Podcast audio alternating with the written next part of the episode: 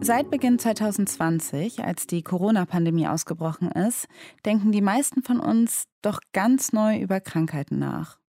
Und vor allem darüber, wo sie überall lauern könnten. Nämlich auch in der Luft, in den sogenannten Tröpfchen. Tröpfchen, ich habe das früher eher mit dem Wetter verbunden, aber jetzt weiß ich, es gibt auch eine andere Art von Tröpfchen, wir verbreiten sie, während wir sprechen oder gähnen oder manchmal einfach auch nur, wenn wir atmen. Und dann hängen sie in der Luft, unsichtbar, fallen langsam zu Boden oder werden vom Wind weggeweht. Und wenn wir Pech haben, dann können diese unsichtbaren Partikel unser ganzes Leben verändern. Wenn man zu viel darüber nachdenkt, dann könnte man richtig paranoid werden, denn meistens passiert ja nichts. Aber manchmal eben doch so wie bei Justina. Um die geht es heute. Deutschlandfunk Nova 100 Stories mit Alice Husters. 2017 ist Justina 19 Jahre alt und wohnt bei ihren Eltern im Kölner Stadtteil Porz. Justinas freiwilliges soziales Jahr in einem Heim für Geflüchtete geht gerade zu Ende und sie überlegt sich, wie es für sie weitergehen soll. Dann wollte ich erstmal meinen Führerschein machen, mir eine Wohnung suchen und dann im Oktober anfangen zu studieren. Also ich wusste auch noch nicht genau was, soziale Arbeit, äh, Soziologie oder was auch immer, wusste ich noch nicht genau. Unsere Autorin Kerstin Ruskowski ist jetzt bei mir. Du erzählst gleich Justinas Geschichte. Soweit klingt Justina ja wie eine ziemlich normale 19-Jährige. Ja, genau. Justina geht gern shoppen, sie tanzt gerne, hat viele Jahre auch in einer Hip-Hop-Gruppe getanzt. Sie liebt das Reisen und als echte Kölnerin natürlich auch den Karneval. Natürlich. Genau. Aber dann verändert sich Justinas Leben ziemlich plötzlich, ziemlich radikal. Und zwar kurz vor Ostern im April 2017. Das fing irgendwie mittwochs abends an mit Kopfschmerzen und dann donnerstags so Erbrechen und eben Kopfschmerzen. Wir haben dann erstmal an Migräne gedacht oder so. Also legt sich Justina ins Bett und hofft, dass es ihr am nächsten Tag besser geht. Ja, was man halt so macht, wenn es einem nicht gut geht, ne? Leider ist es aber am nächsten Tag nicht besser und auf Justinas Haut sind auf einmal überall so komische schwarze Punkte. Meine Füße waren total kalt und taten weh und dann haben wir Notarzt nach Hause gerufen und ähm, ab da sind meine Erinnerungen auch weg. Also meine letzte Erinnerung ist tatsächlich, wie ich ähm, vom Bett aus in den Krankenwagen befördert wurde. Den Rest, der wurde mir dann eben erzählt. Uff, das klingt aber nicht gut. Nee, das ist auch nicht gut. Justina kommt ins Krankenhaus. Und da ist dann ziemlich schnell klar, sie hat eine Meningokokkeninfektion. Und zwar eine von der bösartigen Sorte. Innerhalb von ein paar Stunden entwickeln sich die schwarzen Punkte auf Justinas Haut zu großen landkartenartigen Flecken. Dann bricht Justinas Blutdruck komplett ein, ihr Herz hört auf zu schlagen und sie muss zweimal wiederbelebt werden. Aber das ist noch nicht alles. Auch Leber, Nieren, Magen-Darm-Trakt und das zentrale Nervensystem setzen aus. Außerdem Justinas Lunge. Sie wird an eine Beatmungsmaschine angeschlossen und ins künstliche Koma versetzt. Acht Tage später wacht Justina langsam aus dem Koma auf. Sie hat überlebt. Aber sie merkt, dass mit ihrem Körper was nicht stimmt. Weil meine Beine und Fingerkuppen waren ja, man konnte, ich konnte die nicht bewegen. Wenn jemand die berührt hat, habe ich es nicht gemerkt. Und es war auch komplett steinhart. Also es war wirklich tot. Das sieht natürlich auch Justinas Arzt, Matthias Kochanek. Der kommt fast jeden Tag zu Justina auf die Intensivstation und schaut, wie ihre Finger und Beine aussehen. Er wartet ein paar Wochen ab, aber dann spricht er mit Justina darüber, was mit ihren Fingern und Beinen los ist. Die waren schwarz, das heißt, die Durchblutung hat komplett aufgehört, also da ist kein Blut mehr durchgeflossen. Es kam dann, teilweise war ja wie so eine Mumifizierung, wo die dann so langsam trocken werden, also man sagt tatsächlich Mumifizierung dazu. Alles, was schwarz ist, muss amputiert werden. Die Fingerspitzen an Justinas rechter Hand und die an ihrer linken Hand. Justinas linker Unterschenkel und ihr rechter Unterschenkel. Justina muss den Amputationen zustimmen und es wird ein bisschen leichter für sie, weil ihr auch klar ist, dass sie mit ihren Beinen und Fingern so nichts mehr anfangen kann. Als sie nach der ersten OP aufwacht, haben die Ärzte ihr einen großen Fäustling um ihre rechte Hand gemacht. Damit ich das gar nicht erst so richtig sehen kann, wie viel da weg ist. Deswegen habe ich nach der OP direkt hauptsächlich so Schmerzen gefühlt, ähm, konnte die Schmerzen aber auch nicht ganz so zuordnen. Ich hatte halt das Gefühl, dass es halt am Ende meiner, meiner Fingerglieder ist, was es ja auch war. Nur das Ende war halt versetzt und ich habe dann noch komplett meine Nägel gefühlt und alles. Wie es unter dem Verband aussieht, will sich Justina lieber nicht vorstellen. Sie ist eigentlich ganz froh, dass sie ihre Hand nicht sehen kann. Aber dann muss der Fäustlingverband das erste Mal gewechselt werden. Und ähm, da haben die Ärzte mich dann auch gefragt, ob ich doch nicht mal irgendwie mir das mal anschauen will. Justina will und beobachtet, wie ihre neue Hand langsam zum Vorschein kommt. Die Finger waren dann ja auch noch so verfärbt von der OP, so orange-gelblich. Die Endglieder waren auf jeden Fall auch viel, viel dicker, ähm, eben total angeschwollen. Und generell die ganzen Fingerglieder waren sowieso viel dicker wegen der Wundflüssigkeit. Man hat natürlich auch um die Krusten, die Blutkrusten gesehen und die Fäden, mit denen das oben wieder zugenäht wurde. Es sah halt schon echt wild aus irgendwie. Zwölf Tage nach der ersten OP werden auch die Fingerspitzen an Justinas linker Hand abgenommen.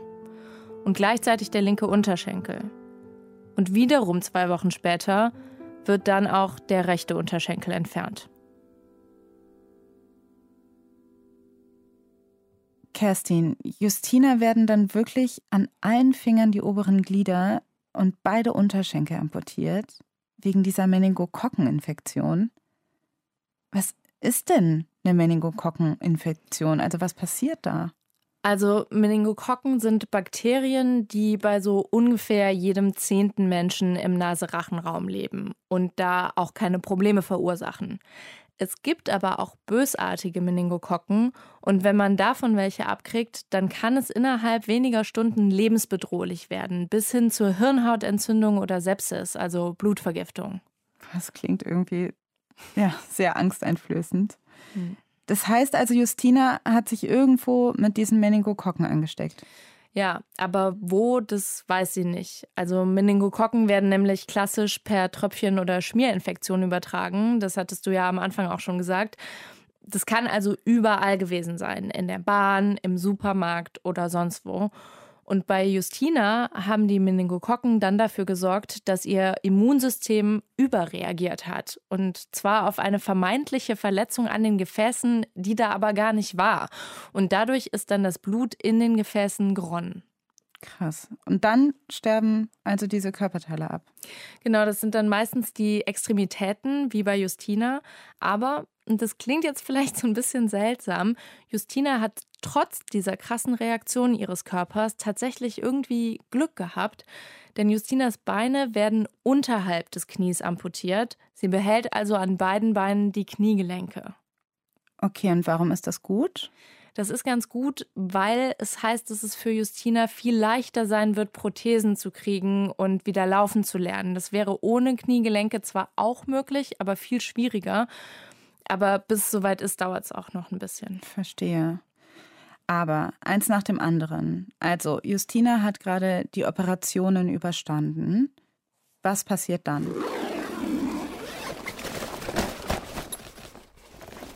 Am 13. Juli 2017 wird Justina aus der Uniklinik entlassen. Gut zwei Wochen nach der letzten Amputation und drei Monate nachdem sie der Krankenwagen zu Hause abgeholt hat.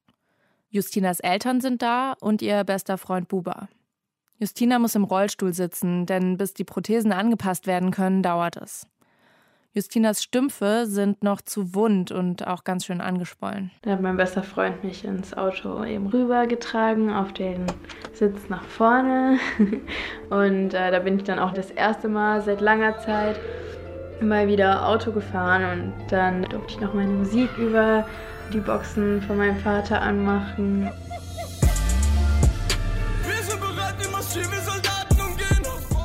Und dann sind wir eben über die Severinsbrücke gefahren. Ich konnte irgendwann wieder den Rhein sehen. Also ich komme aus Köln und freue mich halt immer, wenn ich den Rhein und den Dom und einfach Köln wieder sehr und ich wusste auch, es geht nach Hause natürlich. Als Justina aus dem Auto steigt, bzw. von Buba gehoben wird, kommt ihr zu Hause ihr ein bisschen fremd vor, nach so vielen Wochen im Krankenhaus. Als sie auf die Haustüre zukommt, sieht sie einen Zettel, handgemalt, von Mama und Papa. So ein Herz und ein herzlich willkommen zu Hause, Justina. Und das war halt schon einfach schön.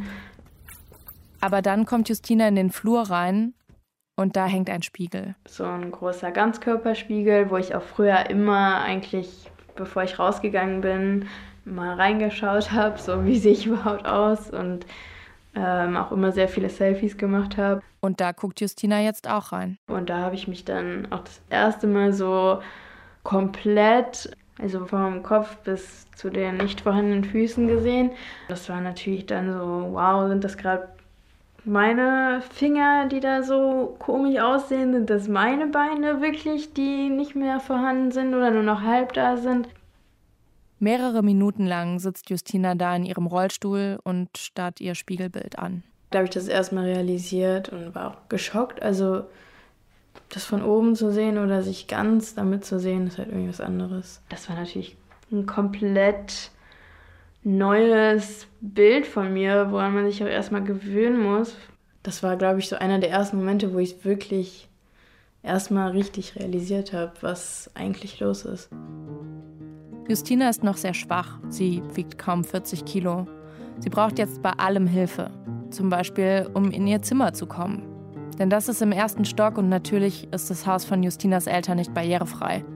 Aber ihre Eltern haben vorgesorgt. Wir hatten dann so einen elektronischen Treppenlift, ähm, den mein Vater aber trotzdem auch noch manuell eben immer einstellen musste. Dieser Treppenlift ist direkt gegenüber von dem Ganzkörperspiegel und Justina muss darin festgeschnallt werden wie ein Kleinkind im Buggy, mit Gurten von rechts und links und einem Clip in der Mitte. Sie sitzt mit dem Rücken zur Treppe und dem Gesicht zum Spiegel. So, und dann ist der Treppenlift so eine Treppe nach der anderen hochgewandert. Und weil ihr Vater da ein bisschen mithelfen muss, den Treppenlift die Stufen hochzuziehen, dauert das. Drei, vier, vielleicht fünf Minuten. Noch mehr Zeit für Justina, sich im Spiegel anzuschauen. Und dann bin ich in mein Zimmer gekommen und ich bin ein großer Schuhfanatiker. Auch das ist für Justina ein ziemlich schlimmer Moment. Denn mitten in ihrem Zimmer steht ein großes Regal mit ihren Lieblingssneakern. Weil gut, die Schuhe sind da, aber die Füße, wo man die anziehen kann, halt nicht. Dann kam ich ins Bad, dann standen da meine ganzen Nagellacke, die ich nicht, ähm, ja, ne, nicht mehr benutzen kann. Das war echt, da als mein erster Abend zu Hause war ich schon traurig. Ja, schon. Kerstin, sie sagt hier, sie sei traurig. Dieses Wort kommt mir irgendwie so ein bisschen klein vor. Mhm. Oder bin ich jetzt überdramatisch? Nee, ich, also mir geht es auch so, ne, dass ich irgendwie denke, was ihr alles passiert ist. Und klar kann ich verstehen, dass sie traurig ist, aber es wirkt fast so ein bisschen untertrieben. Das ist aber ja auch alles zu dem Zeitpunkt natürlich noch total frisch. Also sie ist gerade aus dem Krankenhaus entlassen worden und hat noch gar nicht so richtig realisiert, glaube ich, was da alles passiert ist und wie sich diese Amputationen auch auf ihr Leben auswirken werden. Das wird Justina im Alltag erst so nach und nach klar.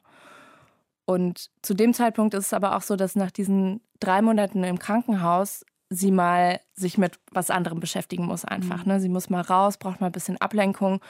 Und die Gelegenheit dazu gibt es schon tatsächlich einen Tag nach der Entlassung aus dem Krankenhaus. Da feiert nämlich Justinas beste Freundin Jule ihren Abiball. Und Justina hat versprochen, dass sie kommt. In den letzten drei Monaten ist Jule ständig bei Justina im Krankenhaus gewesen. Sie hat Justina den Kopf gestreichelt und mit ihr zusammen im Bett gelegen und Musik gehört oder ihr was vorgelesen. Und deshalb will Justina jetzt auch für Jule da sein. Dann wollte ich mich natürlich auch schick machen und da fing es dann halt schon an, ne? Was zieht man an? Schuhe schon mal nicht. Dabei gehören die eigentlich zu jedem Outfit dazu, findet Justina. Ich hatte ein ganz schönes Kleid, habe mich dann auch irgendwie versucht, auch wieder echt schön zu schminken, so Was natürlich gar nicht so einfach ist ohne Fingerkuppen, aber Justina kriegt's hin. Das hilft ja auch meist, wenn man sich einfach hübsch macht und dann auch ein bisschen wohler in seinem Körper fühlt. Das Kleid, das Justina anzieht, ist ziemlich klassisch. Schwarz. Und dazu trägt sie eine dünne grün-lilafarbene Strickjacke. Das Kleid ist allerdings auch ziemlich kurz und deshalb gucken Justinas Stümpfe unten raus. Aber da denkt Justina gar nicht drüber nach. Ich saß natürlich im Rollstuhl und äh, meine Stümpfe waren da halt eingewickelt, als wir da hingefahren sind. Ihre Eltern fahren sie nach Troisdorf. Das ist ein Nachbarort von Köln, weil da in der Stadthalle der Abiball stattfindet. Als sie Justina draußen auf dem Parkplatz absetzen, wartet Jule schon auf sie. Sie wird den ganzen Abend nicht von Justinas Seite weichen, wird sie in ihrem Rollstuhl überall herumschieben und ihr bis zur Toilette helfen. Irgendwie haben wir da auch gar nicht so richtig drüber so nachgedacht, dass du da gar keine Prothesen haben wirst und so. Das ist Jule. Wir haben es irgendwie einfach gemacht. Die Troisdorfer Stadthalle ist ziemlich neu. Alles ist ebenerdig und barrierefrei. Perfekt für Justina. Doch es gibt da noch eine Sache, über die Justina vorher nicht so richtig nachgedacht hat. Nämlich, dass ihre beste Freundin Jule ja in Porz auf der Schule war, wo die beiden aufgewachsen sind. Und eigentlich müsste mir auch im Vorhinein schon klar gewesen sein, dass da auf jeden Fall mehrere Gesichter sind, die mich auch schon lange kennen. Abiball halt.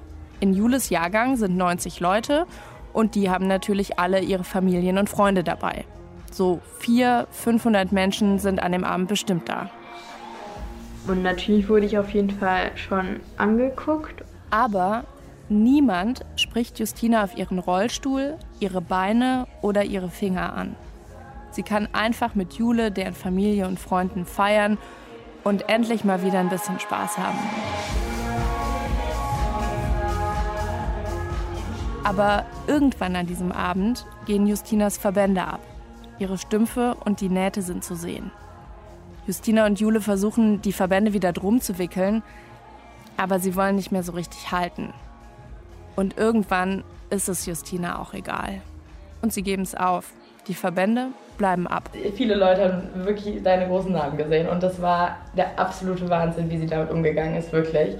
Da habe ich mich irgendwie schon so wohl und aufgehoben gefühlt, dass ich dachte, okay, das überstehe ich jetzt auch, ob man da jetzt eben die Nähte sieht oder nicht. Und dann hast du auch den ganzen Abend durchgehalten. Jule sagt, sie findet es krass mutig von Justina, dass sie sich so in der Öffentlichkeit zeigt. Und Justina hält auch nicht nur einfach durch. Justina macht Party.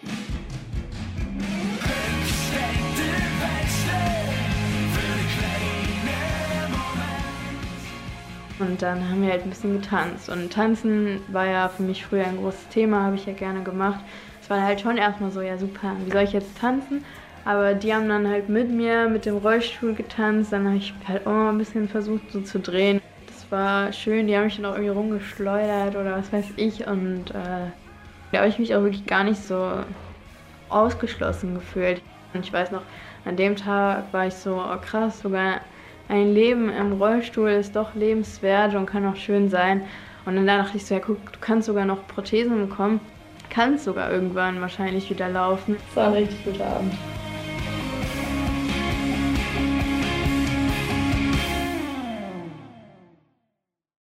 Bin gerade ehrlich gesagt ein bisschen überrascht. Also positiv auf jeden Fall.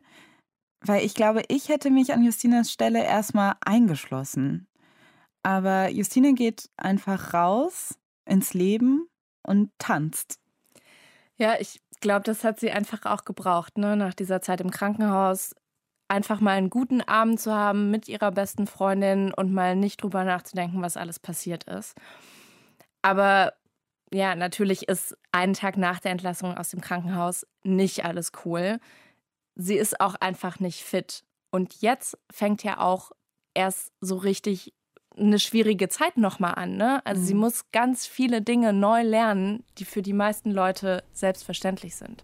Man denkt vielleicht nicht, aber so fehlende Handkuppen, keine Fingernägel, sich nicht kratzen können, ähm, man muss so viel abpiddeln oder zum Beispiel eine Käsepackung aufmachen, ist schwer ohne Nagel und so viel Feinmotorik. Aber gibt es da nicht auch Fingerprothesen für? Gibt es. Ähm, Justina hat auch welche anfertigen lassen. Ich habe davon Fotos gesehen, also für alle zehn Finger. Man sieht da wirklich keinen Unterschied. Das ist richtig krass. Das heißt, die sehen wirklich super aus, aber die sind voll unpraktisch für Justina. Funktionell behindern die mich einfach viel mehr. Also ich schaffe es da nicht, meine Jacke alleine aufzumachen. Ich kann nicht ans Handy. Ich könnte nicht meine Bahn öffnen. So, und bevor ich auf Toilette gehe, kann ich auch erstmal alle zehn Finger ausziehen. Also ich glaube, wenn einem so ein paar Finger fehlen oder so, ist es super, so als kosmetischer Ausgleich. Aber für Justina ist es nichts. Und deswegen liegen ihre Fingerprothesen jetzt vor allen Dingen in der Schublade rum. Ungefähr zwei Monate später, im September, sind Justinas Wunden so gut verheilt, dass die Ärzte meinen, dass sie auch für die Beine Prothesen bekommen kann. Dann wurde eben so ein Abdruck von meinen Beinen gemacht. Und nach ein paar Wochen kommt der Anruf, die maßangefertigten Beinprothesen sind fertig. Also fährt Justina mit ihren Eltern zur G-Schule. Ja, das heißt wirklich so. Und da stehen dann ihre neuen Beine vor ihr. Und dann war ich natürlich erstmal neugierig, so die ersten waren halt jetzt kosmetisch jetzt noch nicht so schön, aber da ging es halt erstmal um die Funktion und wie passt das von der Größe. Bei meinem Stumpf sollte sich ja auch noch verändern. Die waren ähm, oben so durchsichtig, aus so einem durchsichtigen Material und unten waren die so ein bisschen blau. Für Justina ist das Wichtigste in diesem Moment, die neuen Beine haben ein paar von ihren geliebten Sneakern an. Und das war natürlich auch schon mal cool, dass ich überhaupt meine Sneaker so zuerst mal wieder anziehen kann. Justina setzt sich mit dem Orthopädietechniker hin und schaut sich die Prothesen genau an. Erst muss sie einen Silikonstrumpf anziehen, an dem unten eine Schraube dran ist. Und äh, mit der Schraube muss ich dann halt in die Prothese einrasten. Also das heißt, die Schraube muss genau richtig ausgerichtet sein, damit es passt. Und ohne Fingerspitzen ist es natürlich auch nicht ganz so easy, das alles so hinzukriegen. Und deswegen hat Justina bei dieser ersten Anprobe Hilfe von ihrem Orthopädietechniker und von ihrem Physiotherapeuten. Dann haben die mich so vor den Barren gesetzt und dann sollte ich das erste Mal aufstehen. Justina stützt sich dabei mit beiden Händen rechts und links auf dem Barren ab. Ja, dann habe ich so ein paar Schritte eben gemacht. Super. Super. Ja, Klasse. Hervorragend. der Zeit. Es gibt ein Video von diesem Moment und darauf sieht man, wie Justina strahlt, obwohl ihr das ganz schön wehtut. Denn die Prothesen drücken gegen ihre Stümpfe, die zu diesem Zeitpunkt natürlich immer noch ganz schön empfindlich sind. Aber Justina setzt weiter, einen Fuß nach dem anderen, ein kleines Stückchen nach vorne. Und da ist mir das auch voll aufgefallen mit der Perspektive. Also dann habe ich meine Mama wieder angeguckt und dann war die irgendwie wieder auf meiner Gesichtshöhe. Und Justina sieht, wie ihrer Mama die Tränen runterlaufen. Weil sie so froh ist, ihre Tochter wieder laufen zu sehen. Auch wenn es nicht lange ist. Also an diesem Tag läuft Justina so drei, vier Minuten lang im Barren hin und her. Wollte auch noch ein bisschen länger, aber dann kam halt so eine Schräge und da meinte mein Orthopädietechniker auch, dass Schrägen halt nochmal viel, viel schwieriger sind und das für heute erstmal reicht. Spätestens ab diesem Moment ist klar, Justina wird wieder laufen können. Auch wenn jetzt erstmal ihre Schritte noch total kurz und anstrengend sind und sie ihr Gleichgewicht auch überhaupt erstmal finden muss. Denn ihr Körpermittelpunkt ist ja ohne Beine ganz woanders. Aber wo genau, das muss sie erstmal lernen. Irgendwann in diesen Tagen bekommt Justina Post von der Stadt Köln. In dem Umschlag steckt eine Plastikkarte, halb grün, halb rosa, mit einem Foto von Justina. Es ist Justinas Schwerbehindertenausweis wo dann halt auch drauf stand, Grad der Behinderung 100%, H für hilflos, AG für außergewöhnliche Gehbehinderung, G für Gehbehinderung, ich weiß nicht, was da noch drauf steht, aber eben solche Ausdrücke, die das natürlich auch sehr, sehr schlimm irgendwie beschreiben. Das so zu lesen, schwarz auf weiß, in kryptischen Kürzeln, tut weh. Es ist der Moment, in dem Justina so richtig bewusst wird, dass sie behindert ist. Für mich war es auch persönlich total schwer zu sagen, ich bin behindert, einfach weil es so negativ behaftet ist. Und solche Prothesen ist, ist immer leichter zu sagen, ich bin behindert. Weil Prothesen irgendwie neutraler klingen, findet Justina. Und weil der Ausweis sagt, du bist anders. Ich bin jetzt kein Teil mehr der Gesellschaft. Ich bin irgendwie ein Aussätziger der Gesellschaft, so irgendwie außerirdisch und nicht normal.